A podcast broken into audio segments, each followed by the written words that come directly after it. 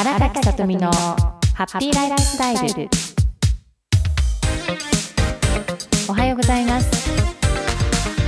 印象とコミュニケーションの専門家荒垣さとみです。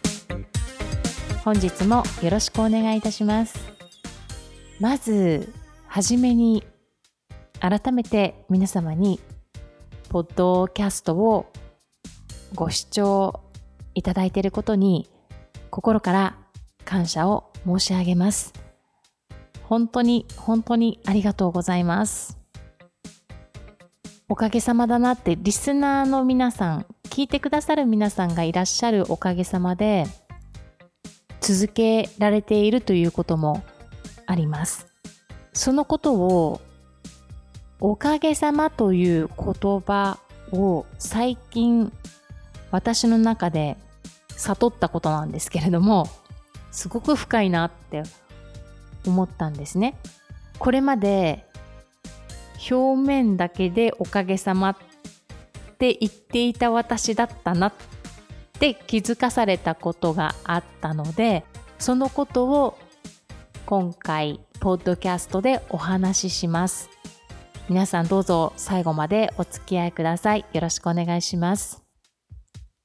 先週のポッドキャストでアメリカに住む内縄岡マーキーさんのお話をしました。この時に私は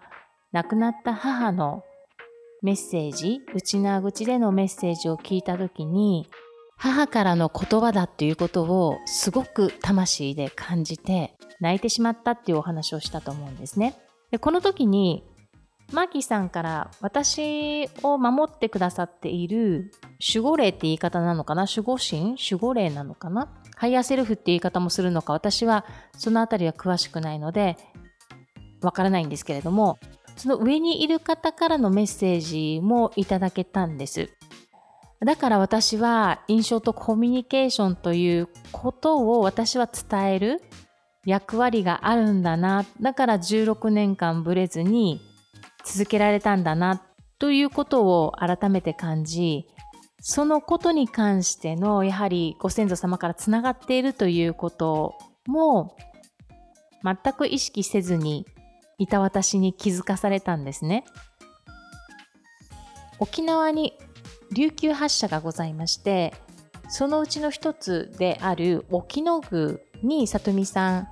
手を合わせに行ってくださいと言われました。そこで私今思い出したんですけれども何年前かな？8年前ぐらいにそのスピ関係の方男性名前忘れちゃいましたがその方に「里見さん沖野宮の天頭山行った方がいい」って言われたことがあったんだ一回。でも全くピンってきてなくって行かなかったんですよ。私がピンってきてないから。私そういう霊視ができるわけでも何でもないので、エネルギーを感じるとかっていうことも、色を見るとかっていうことも全くできないので、わからなくって、わからないから行かなかったんです。あ、そうなんですね。ありがとうございますっていうぐらいで。沖野宮は正月とか行ったりはしてましたよ、もちろん。小さい頃は波の上宮に行ってたんですね。で、そんなことを今思い出しました、そういえば。そんなこと言われたな。で、マーキーさんから沖野宮に行って、祝詞を唱えてくださいって言われたんです。そこで、そのマーキーさんのセッションを受けて、祝詞を送るから待っててねって言われて、マーキーさんから祝詞が届いた日がなんと、私の母の命日だったんですよ。あ、じゃあ今日行こうと思って、その日に沖野宮行ってきました。午後から時間が空いていたので、沖野宮今しかないと思って行って祝詞を本まず本殿に行きなさいと言われて本殿とマーキーさんからも天頭山行ってって言われたんです。本殿で手を合わせて祝詞を覚えて覚えきれないから自分の住所とかは言えるけれどもあと家族のね干支と名前言ってその後のメッセージも教えてもらったのでそれは印刷したものから見ながら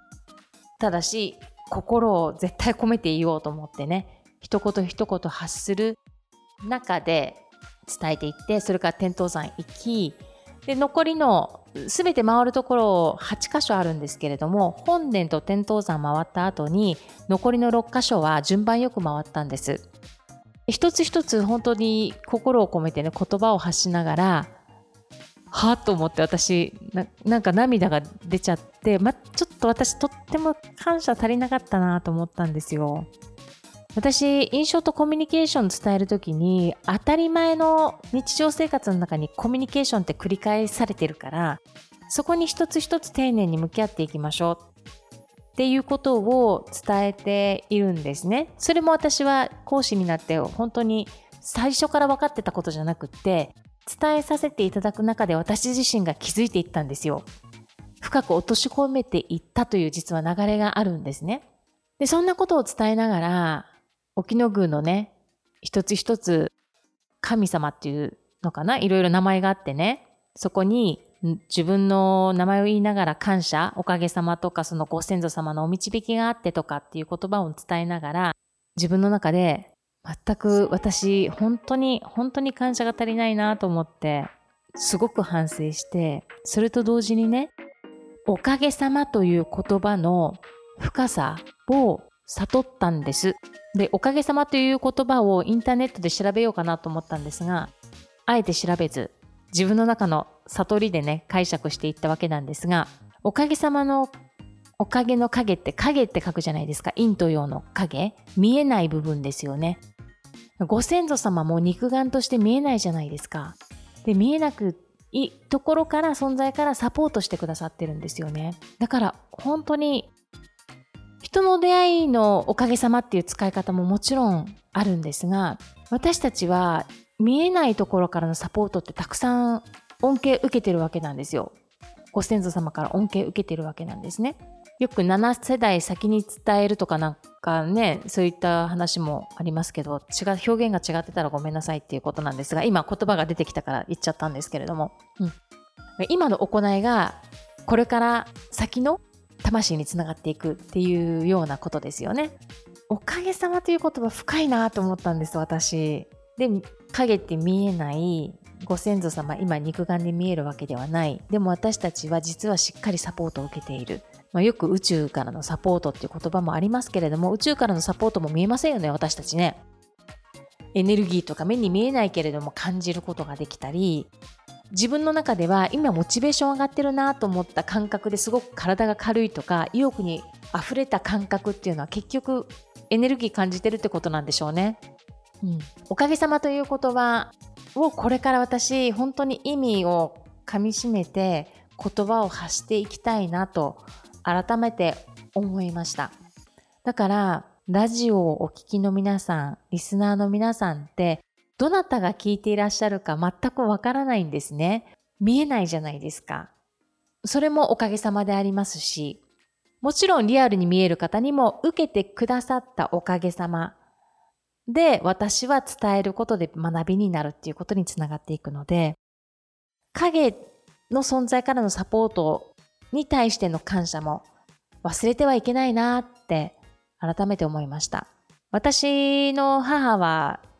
1日15日ね、日の日に向かって家族一人一人の干支を言って仕事のこととか一つ一つ感謝をしてこのことをずっと続けてきたんですね。おろそかにしていた私がいたなって気づいたのでこれから先は家族のためそして周りのためにね見えないご先祖様に対しての感謝も忘れずに言葉で伝えるっていうことを続けていきたいと思った大きな気づきでございました。皆さんに一人一人サポートがついている。ご先祖様のサポートちゃんとついてますから。サポートの方が上の方がね何名か同時につく方もいらっしゃる。一人ではないってよく聞きますよね。その見えない存在の、まあ、霊覚という言い方なのかな。それのにもレベルがあるということは聞いたことがあります。レベルがあると私も思っています。レベルがあって、そのレベルの方とつながって、人もカウンセリング受ける方もそのレベルの方に必要な人が来て伝えるっていうことの流れがあるんでしょうね。今週もニコニコ笑顔で朝のスタートね。私は掃除をするようにしてますが、掃除を続けています。本当にずっと続けていて、いてトイレ、床拭き、玄関掃除、この時にしっかりもう祝詞を唱えながら覚えて心を込めて言うっていうことをね、続けて、そして仕事でも行動していき、いろんな方とコミュニケーションを取りながら学びに変えていきたいなと思います。経験はお金では買えません。